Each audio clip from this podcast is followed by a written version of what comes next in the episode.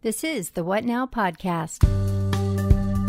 I learned from watching closely. I watched people in famous situations and I saw how fame was a thief and it was a robber. It stole accountability. It like it let people off the hook. And so I was constantly aware of trying to be aware of where fame and fortune could possibly cause me grief.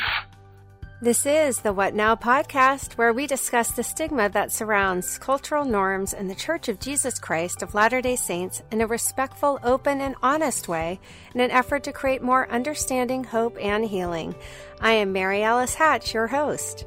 Join me as I speak with Steve Young, two time NFL MVP, Super Bowl MVP, and first ballot Hall of Famer about his journey with acute separation anxiety, which stemmed from his childhood and followed him into adulthood where he was diagnosed at the age of 33. Steve talks about how he stayed spiritually grounded as he achieved fame and fortune.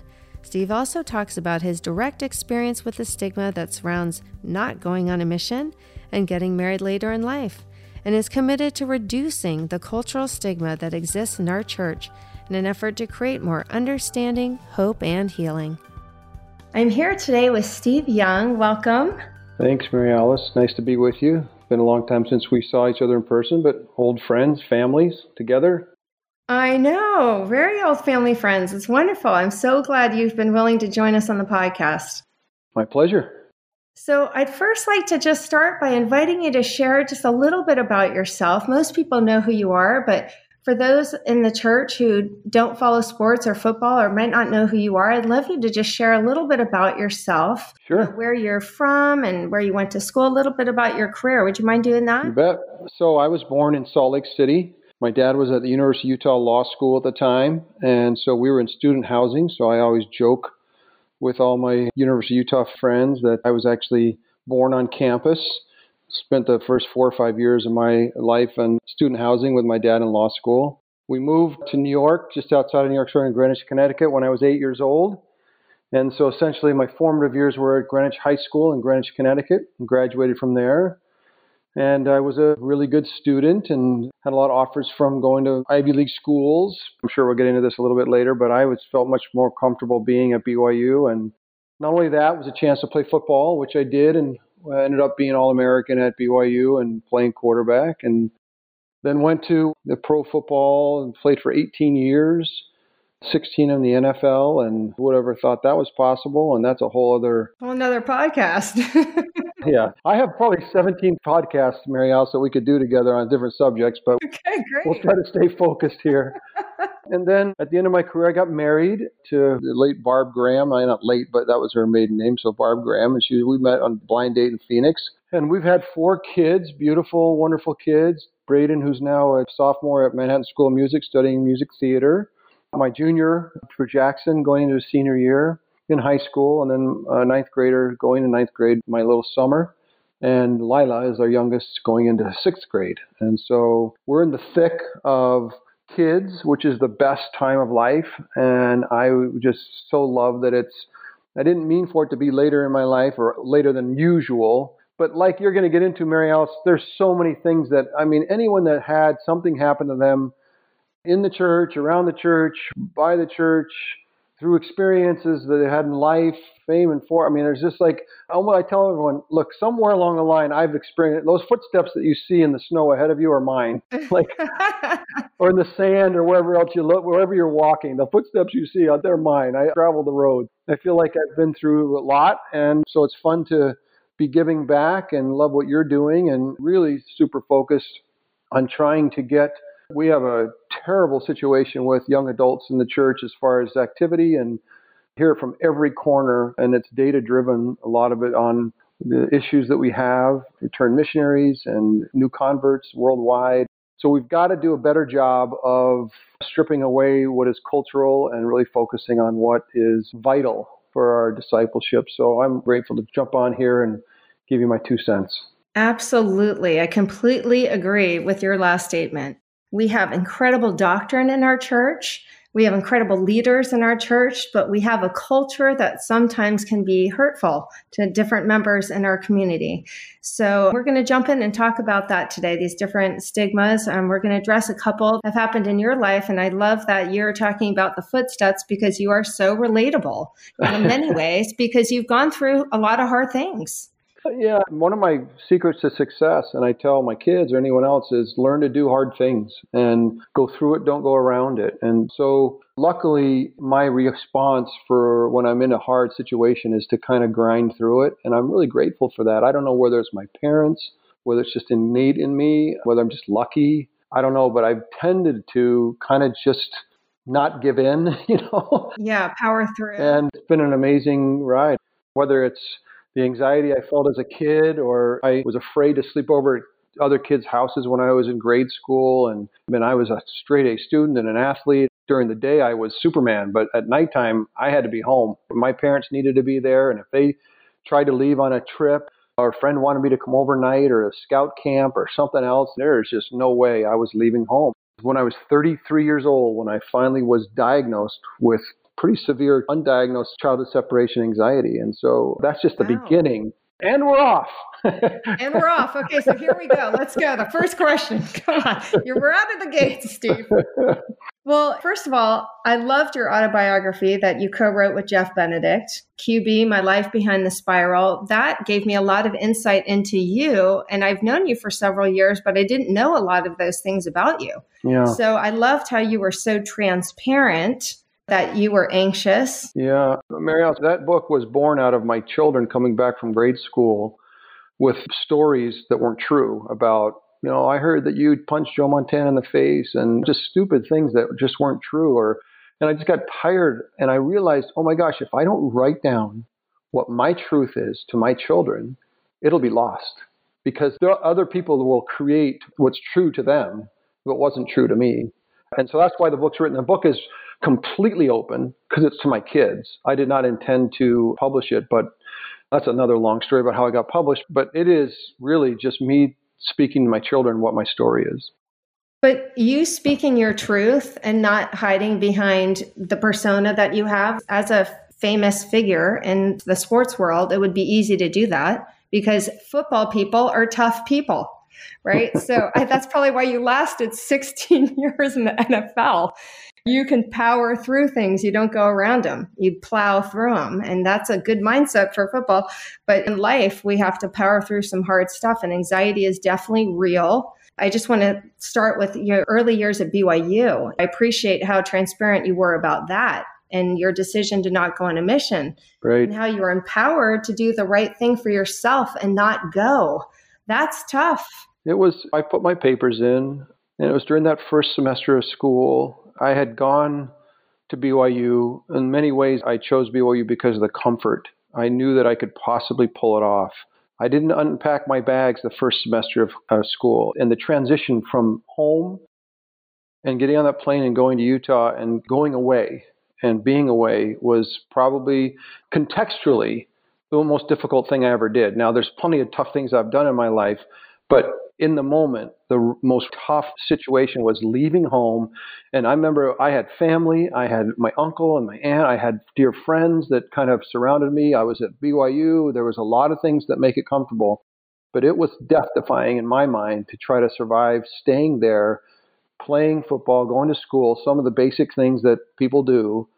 And so I put my papers in, and that Christmas I had gone home to have the bishop's interview and so early in that Christmas break, I told my dad, and I hadn't, remember, I have no idea I have this anxiety. I knew that I was different.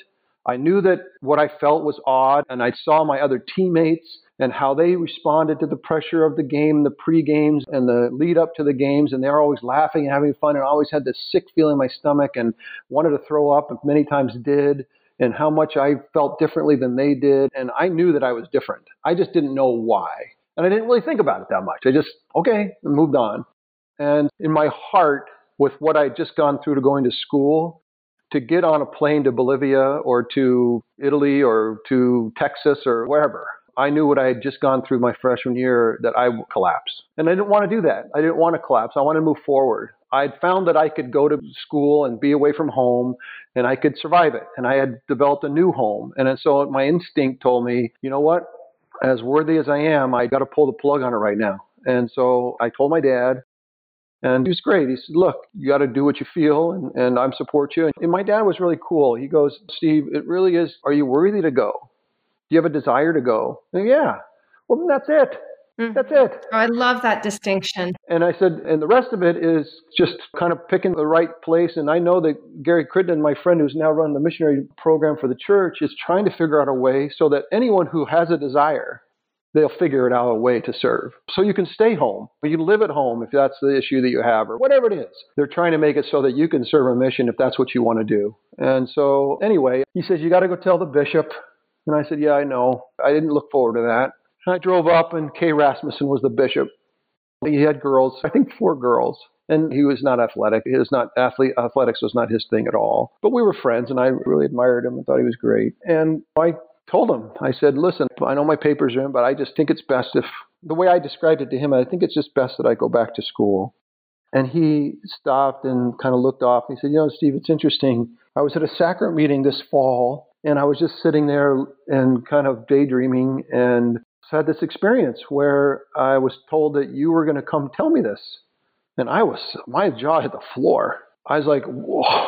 You can imagine as a kid, this is very emotional, traumatic feelings that you have about what you're telling this person, their response, you don't know what the response is going to be, but their response right. is that they had some spiritual experience that told them that you were going to come and say this to them. No, that's incredible. That is so unusual. I remember just tears just rolled down my cheeks. I just couldn't believe that God was paying attention to me. I just felt like, my gosh.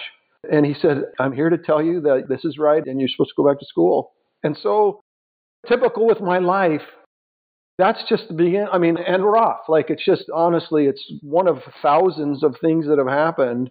But looking back and having me go through that again, it really brings a tear to my eye again, Mary Alice, because I just am so grateful for the, the right peace that came, right? right? Yeah. and that's not always the case. And we know the shame that is put on kids. And oh, yeah. Look, going on a mission is a great thing. It's a great thing. There's nothing bad about it.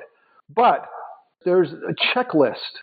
And when we, when obedience, how do I put this? We've got to be super careful because the checklist is actually needs to be thrown away. There should be no checklist. There should be opportunities and righteous desires and move forward. And what's collected along the way is a good thing because to feel, interestingly enough, as we found out in my mom's side of the family, there's sprinkled throughout our family this separation anxiety. And it comes out in different forms in different ways. But my uncle, my mom's brother, his kids, my sister, my aunt's kid, I mean, it's just sprinkled around. And my kids, it's sprinkled around. And there's two or three that tried to go on missions and got to the MTC. And you talk about grit. People have no idea the grit that it takes to have this going on in your DNA and yet stay in there and grind it out day after day, month after month, you have to tip your cap. And so here's these kids, the grittiest kids in the world, going through this and then finally just collapsing. And I think the church is getting much better. The MTC is really good at spotting this and really helping kids, but we're not good at receiving these kids back. Yes, that's we true. are terrible at receiving these kids back, whatever the situation is. I don't care if it's something you didn't work out or get, I don't care. The grit that it took to go in this environment, in this day, I mean, I'm going to put my papers, I'm going to go on a mission. Like, we need to revel in the grit of these kids that are going on missions and whether they come home early or not. Honestly, it has to be a revered. I feel like, because I'm so sensitive to this issue, the kids that I know that have this issue, and I watch them grind through life and never and go through it. I've been around some remarkable, strong and will strong-willed people who have done some amazing things in life. But I don't think that they have anything on these kids that have faced this inner kind of challenge and have done it in such a gritty way.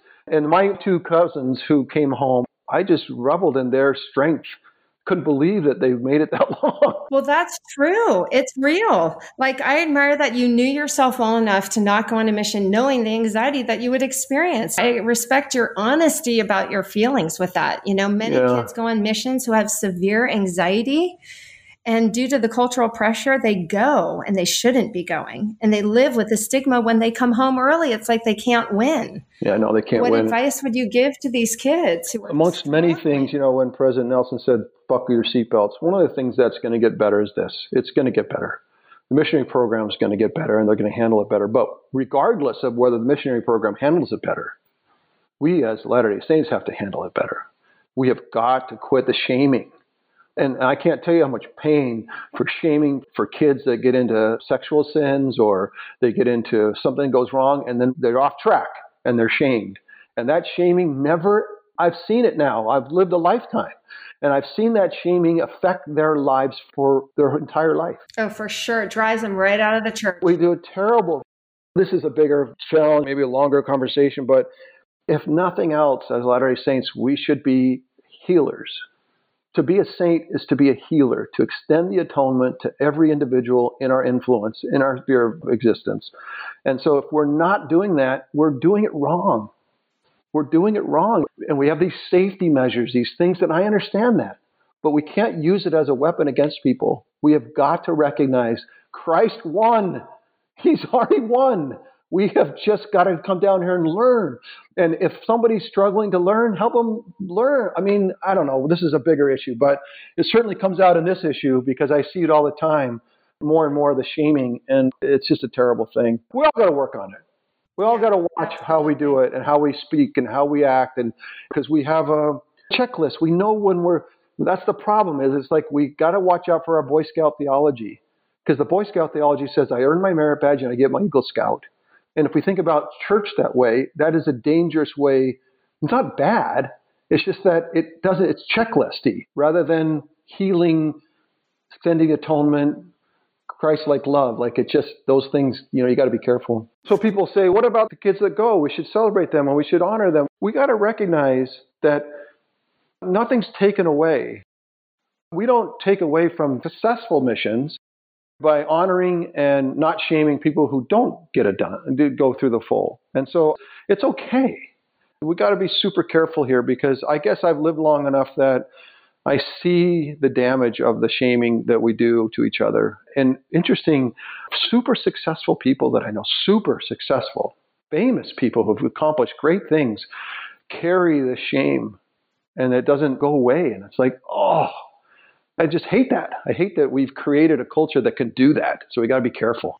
Well, that's the point of this podcast is to kind of break it down, right? Like we're all real people, we're all humans. You know, we're all going to go through different challenges in this life. And the last thing we all need is judgment from other people who don't understand our perspective, right? Well, Mary Alice, we have the, I just always say, the rootedness that we have. Joseph Smith, the stings rattling around in his mind in 1820 among a lot of people at that time and then he started this church. And when he came out of the grove, what did he bring forward? And one thing is, is that we are a human family that existed before we were together. We were a family. We're amongst each other. And we're not taking bodies and coming to mortality because of a flawed system or something that's broken. Christ didn't come to fix a broken system. No, it's all been, it's like our theology is a beautiful theology that says that we're here to be educated collectively. And the best way to be educated is to help others. And that way you get that full virtual cycle that you, that's how you learn the best. And so we have this beautiful theology.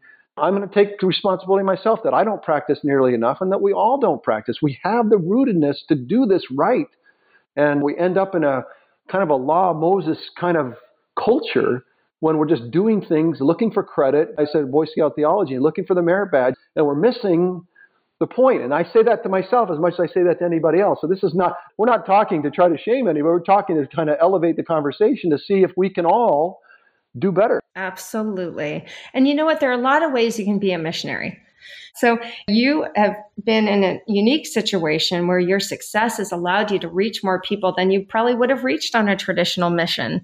And I believe the Lord uses people to serve in whatever capacity they are willing to offer. So, how have you seen the Lord use you to accomplish yeah. this work? You're a visible person. Yeah, I didn't ever say, oh, this is a better choice. I didn't say, oh, I can influence more people. At the time, when I walked into the bishop's office and had that conversation with him, I was the eighth string quarterback. I mean, there wasn't like, oh, he's going to be a famous football player. I mean, see, it wasn't even close that. I think that. most people don't know that. No, no. I went back to school because of how I was feeling about my anxiety. I did not go back to school because I was going to be a famous football player.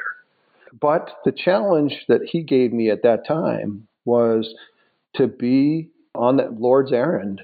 Like that's what your life is about. And I tell missionaries today, whether you're a missionary, there were some missionaries that were paused during COVID and they were stuck at home and we were trying to keep them incented and how to think about it. And I said, look, whether you're on your mission at home in a pause or whether you're just living your life, you're asked to do the same thing and that is to extend the atonement to every human being so that Christ can be in the middle of every relationship. And that's what you're doing as a missionary. That's what we're supposed to be doing as human beings. So the call, in many ways, is the same and always will be the same. And I think missions uh, provide an incredible opportunity to kind of be super focused and a great place to kind of learn and grow. But I never made it, I didn't make a deal with God at that time. I didn't say, oh, okay, you let me off the hook here, so I've got to be on the hook there. I just knew that I had a responsibility to learn to live my religion, and I was just going to keep doing that and take it as it came.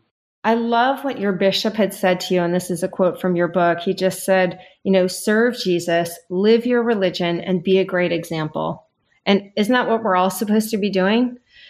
in general as members of the Church of Jesus Christ of Latter day Saints? It's actually pretty easy if you think about it, you know. Yeah. And I just think you're in a unique position being a professional athlete here because the environment of a professional athlete isn't usually the most moral. And as a single and successful athlete, I mean, you won a Super Bowl as a single guy with tons of attention. How did you stay grounded spiritually and personally? That's a tough environment.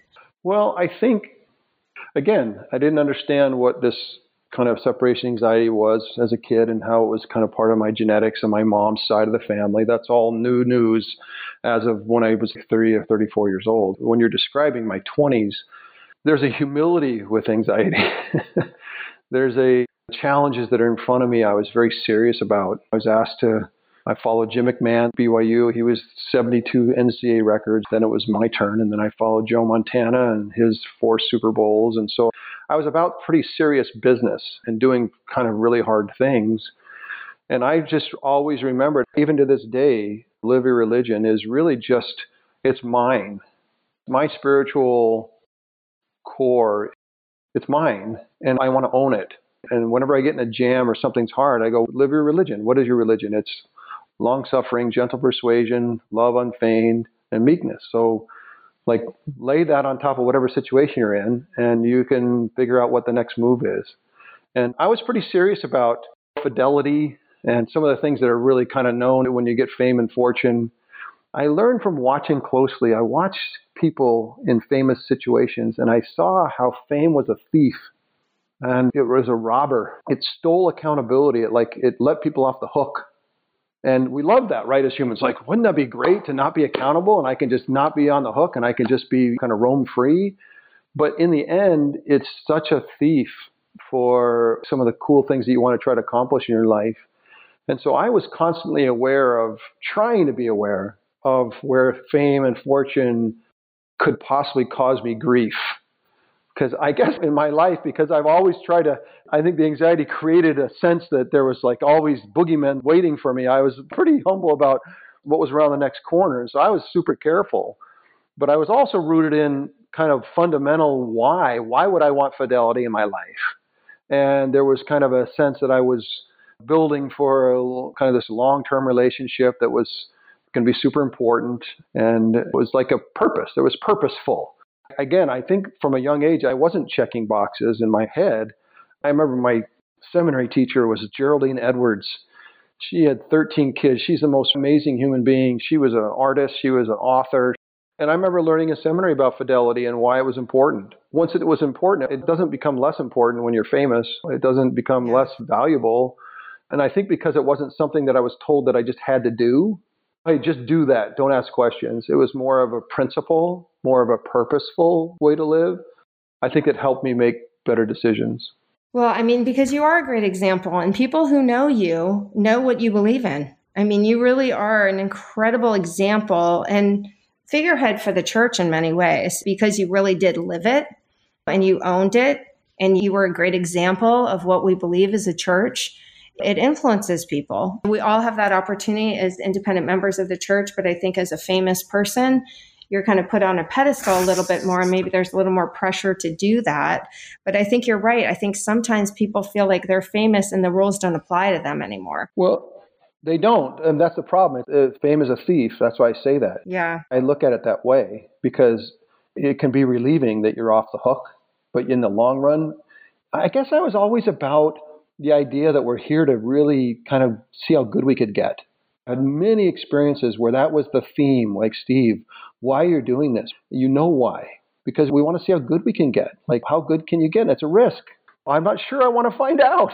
But also, that's kind of part of Latter day Saint theology is that we're trying to here to just to grow. And I knew that fame and fortune, uh, thieves, they keep you from growing. They keep you from that sense of accountability. So I was super aware of that. And I watched it, and I had great people around me that reminded me of that. And look, I'm not some expert, but I just know that being grounded in principles is super important because then you have a purpose. I mean, having a purpose, purpose. in the middle of chaos, having a purpose is super important. That is a really important point you just made there. Having a purpose and focusing on it and not letting that get taken away from you, that thief. I like what you're saying too about having people around you that are strong supporters that back you up. If your teammates can do that for you, but if you're trying to be this spiritual, humble, non worldly person, you have to have certain people in your life that ground you and are there for you no matter what. I know a couple of your dear friends, my uncle, I know you lived with him for a little bit. You mentioned that in your book, who is the best man on this planet. Yep. And Greg Matson, a dear friend of ours too. I mean, you have to have these people in your life who you can trust implicitly and know that they are there for you. I think anyone, famous or not, needs that in their life. What kind of influence did that have on you? You mentioned it. I mean, I feel like I've had 15, 20, 30 sets of parents, right? Or advisors or people scouting for me, watching for trouble, pushing me back. And little angels, uh, you know, that are pushing me back to the right, kind of re-guiding me. And I think that every time I turn in need, I, I seem to run into something or somebody. I looked for guidance in and out of the church. My two best friends of the 49ers, John Frank and Harris Barton, both Jewish guys, the only two Jewish guys in the whole NFL, were both living together with me. and we had a great time, and they were great sources of just inspiration, and people put up with me. I was super serious.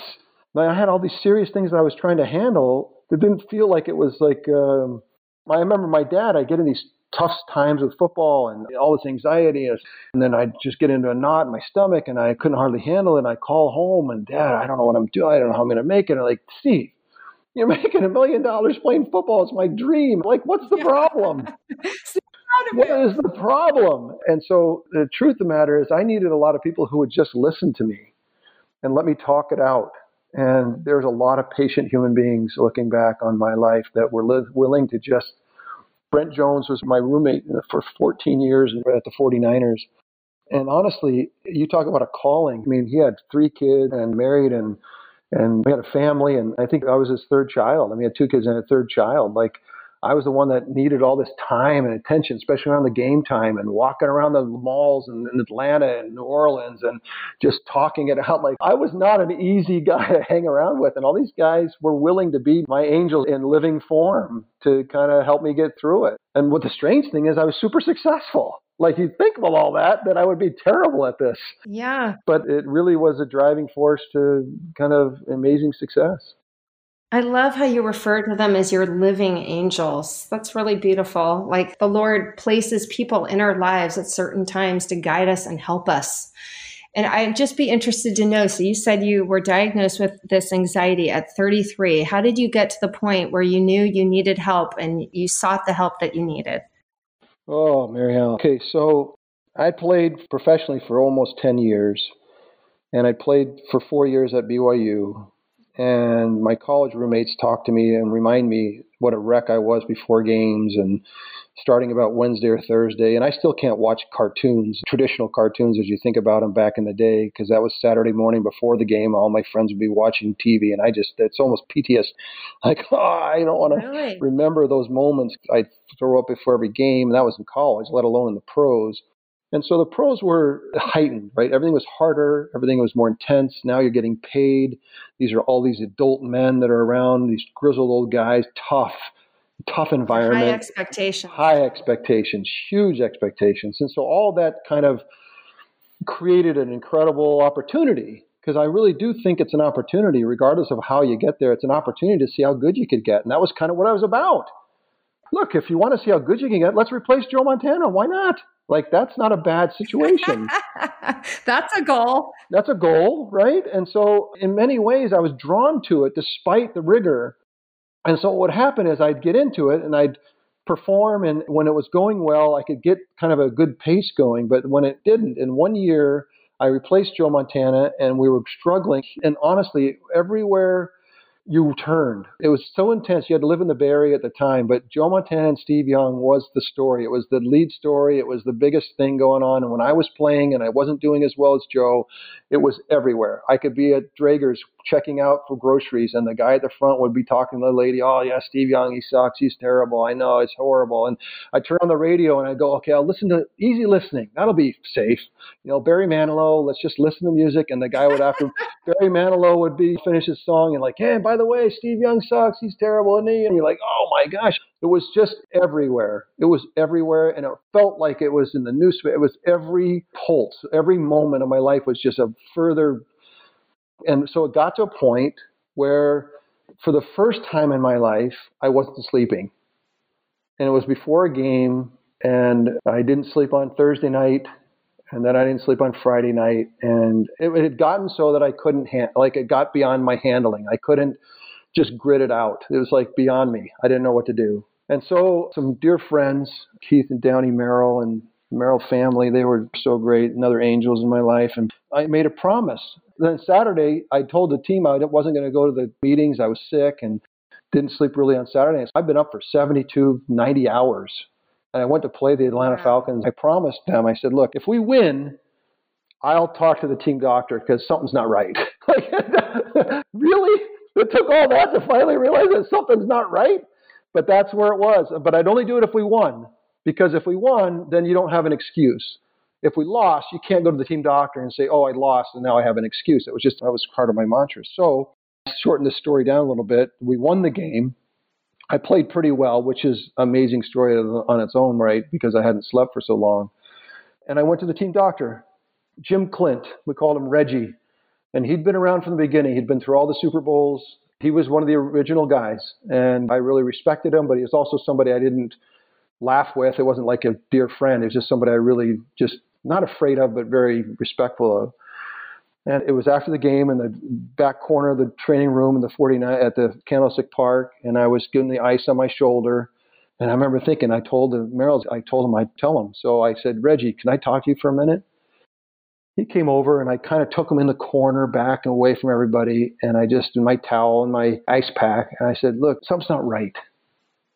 And I kind of tried to explain to him how I was feeling, what was going on.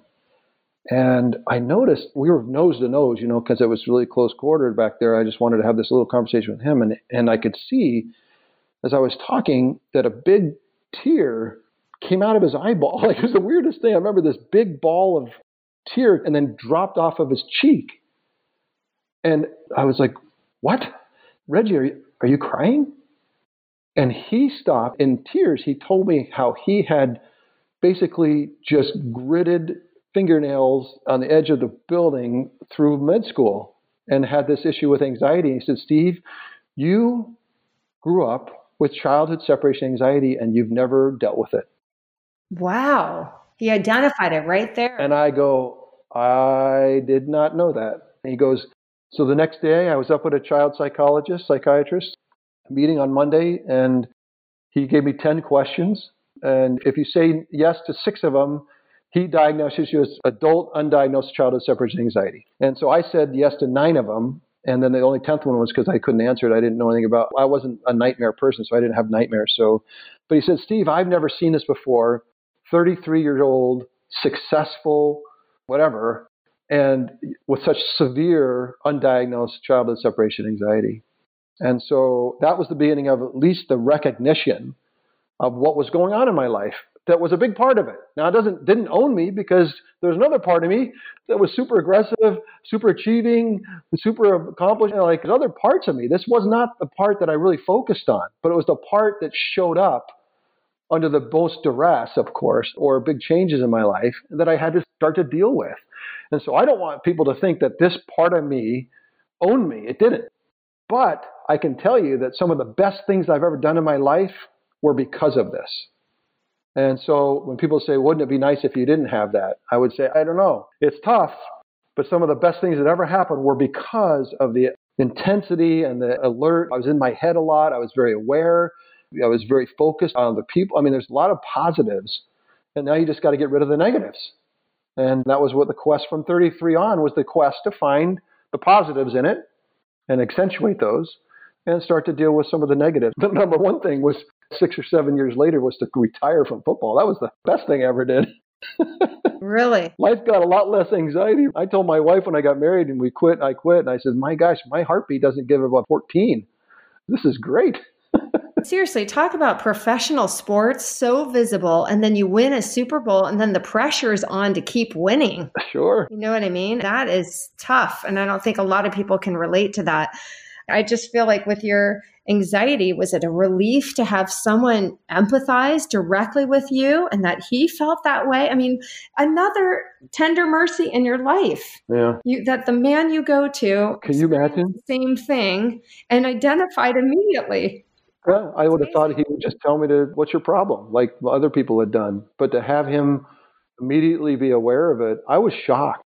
I couldn't believe it. So yeah, I could have gone a lot of different directions. And I think in that way, you're right, Mary Alice. It's a beautiful story of people loving human beings that didn't shame me and listened, and the power in that, the power of that voice at that time in my life could be no more powerful other than if God spoke to me. Like there's no more powerful voice than someone who's in that moment with you at that key, sensitive, vulnerable moment and can give you that, carry the atonement forward, like pay it forward and give someone some peace and some healing. It's nothing greater. And I found it with members of the church and non-members of the church. And it's just people that are think about it in a healing way. I'm so grateful. Yeah, and placed in your life at the right time. Timing is everything. Amazing. It really is. At this stage in your life, what are you most grateful for? You said you were kind of relieved to step away from football, even though you had a fantastic career and a long career. Most people don't stay in football that long. It had gotten to a point where I never got easy. And I think emotionally, I'd kind of run the, it took such a toll. And getting married and starting family, that toll, could see it as like, I don't want to Barb always says I should have kept playing. Maybe looking back, I could have for a couple more years with her. But my sense is I didn't want to burn. I mean, it's like, look, like my dad said, Steve, what else do you want to do? Is there something you haven't done in football? Is there something you haven't accomplished? Like, you need 19 years instead of 18? You know, I remember when he said that to me, I was like, yeah, maybe that's enough. And so it was time to move on. And embrace your family. Yeah, it's been a beautiful thing because it's really hard to get my heartbeat up above 50. People say, What do you think about anxiety? I go, I don't know. I haven't felt it in 25 years. that's interesting. But maybe that's because the searing effect of going through it maybe changes you a little bit. I can't say that I don't worry a lot and concern for my kids and worry about their well being and the complexity of family. I mean, there's all that, but there's nothing like being in the newspaper and people berating you every way, every direction. It's definitely a unique experience. Yeah, that is definitely one of the downsides, probably, of the fame is just that you are so visible and it's so easy for people to speak about, especially in San Francisco, where you had such a long career there. and then you do a couple games wrong and everyone's against you. You're like, where's the loyalty? Wait a second. it's life. But at this stage, you have a beautiful family. You said you have four kids. You're married to Barb, and you got made, married later in life. I can't imagine that was easy. Being, were you 36 when you got married? 37. No, I might have been, oh my gosh, was I 38? I don't know, Mary Alice, it all runs together, but we'll say 37 just as average. Okay. So 37 in our church culture. Yeah, that's right. 20 years. We just were married 20 years this year. That's right. Oh my gosh. I mean, it's hard enough if you're not famous in this church culture, if you're that old and not married, and then you compound it with being a major celebrity and a wealthy individual and a good looking guy and a nice guy. You just worry everyone's after you for the wrong reasons. So it's great that you're able to meet Barb and establish your family. And I love this quote that's in your book. You say, She wasn't just a gorgeous woman, she was independent and had a strong work ethic. She also had serious views about religion, politics, and a wide range of social issues. There was so much to talk about, but the one thing I really liked was that she knew very little about football. she never watched it. Right. In other words, it meant nothing to her that I was a famous player. She was. That's funny story. So we're dating. And I love that. She went through one season with me, and so she started to learn the game. And she goes, "Oh, first and ten, because she was a cheerleader in high school. She goes, "We used to go with first and ten, but I never knew what that meant. Now I finally learned what it was." so I thought that was a funny reference to the like people's lives. You're like, yeah, irony of it all. But listen, Barb, the conversations from our first date were serious conversations about life, and I love that. She is uh, reflexively non judgmental, and especially with issues around marginalized people. She has a place for LGBTQ community, for women. And I tell her this all the time my devotion to those fundamental principles of what Joseph Smith brought forward in Restored Gospel and what we're here to do and why we're here and who we're here to do it with and nature of God and the nature of Christ's mission. And the fall was not a mistake and incredible faith it took for every spirit to take a body. Like we're all have faith in our rootedness. That's in our theology. And I think that my intense love for that is in height has been heightened because around her I always tell her she's great at power washing the cultural barnacles off of your ship. Like you just there's That's great imagery. I always talk about like she forces you to say, Do I need that? Is that important? Why is this vital? It's kind of like that idea of putting everything in the parking lot and nothing comes back in that is not vital and important and precious. And in that way, I've been able to build what I have this this precious faith that I'm grateful for because I was as much a cultural being as anybody. All of us as Latter day Saints, that we have this incredible, wonderful culture in many ways, but also what is it on our spiritual ship that we have to have? And the things that we do not have to have, let's maybe throw them overboard because we really need to be focused on those vital few things that really make the difference. And so I'm really grateful to her. Absolutely. Power wash those barnacles off the boat. I like it. These are not they're metaphors, but sometimes it's that it feels kind of true, like it actually happens. totally. So I just love everything we've discussed and it's been powerful and we have a good message here about just the importance of valuing our culture and our doctrine, but also trying to change these things in the culture that can be hurtful. So your comments were powerful today, and I appreciate your contribution. Thank you so much. You're wonderful. Appreciate Thanks for doing this. And as I mentioned, we have something very beautiful, and let's make sure that we accentuate the things. And that's why, even with church history, all the challenges that people have, we can own it. We can own things that happen that were bad, things that happen that were wrong, things that were big mistakes. Like, we're big enough. We don't need to hide from them. We don't need to run from them. We don't need to you know, just own them. Own them as good people making tragic mistakes. It's okay. Just like me, good person making tragic mistakes. It's like, let's own them, let's fix them, and let's be better. And I really appreciate what you're doing with your podcast, and I'm grateful if you have me on. Oh, thank you so much. I really appreciate it.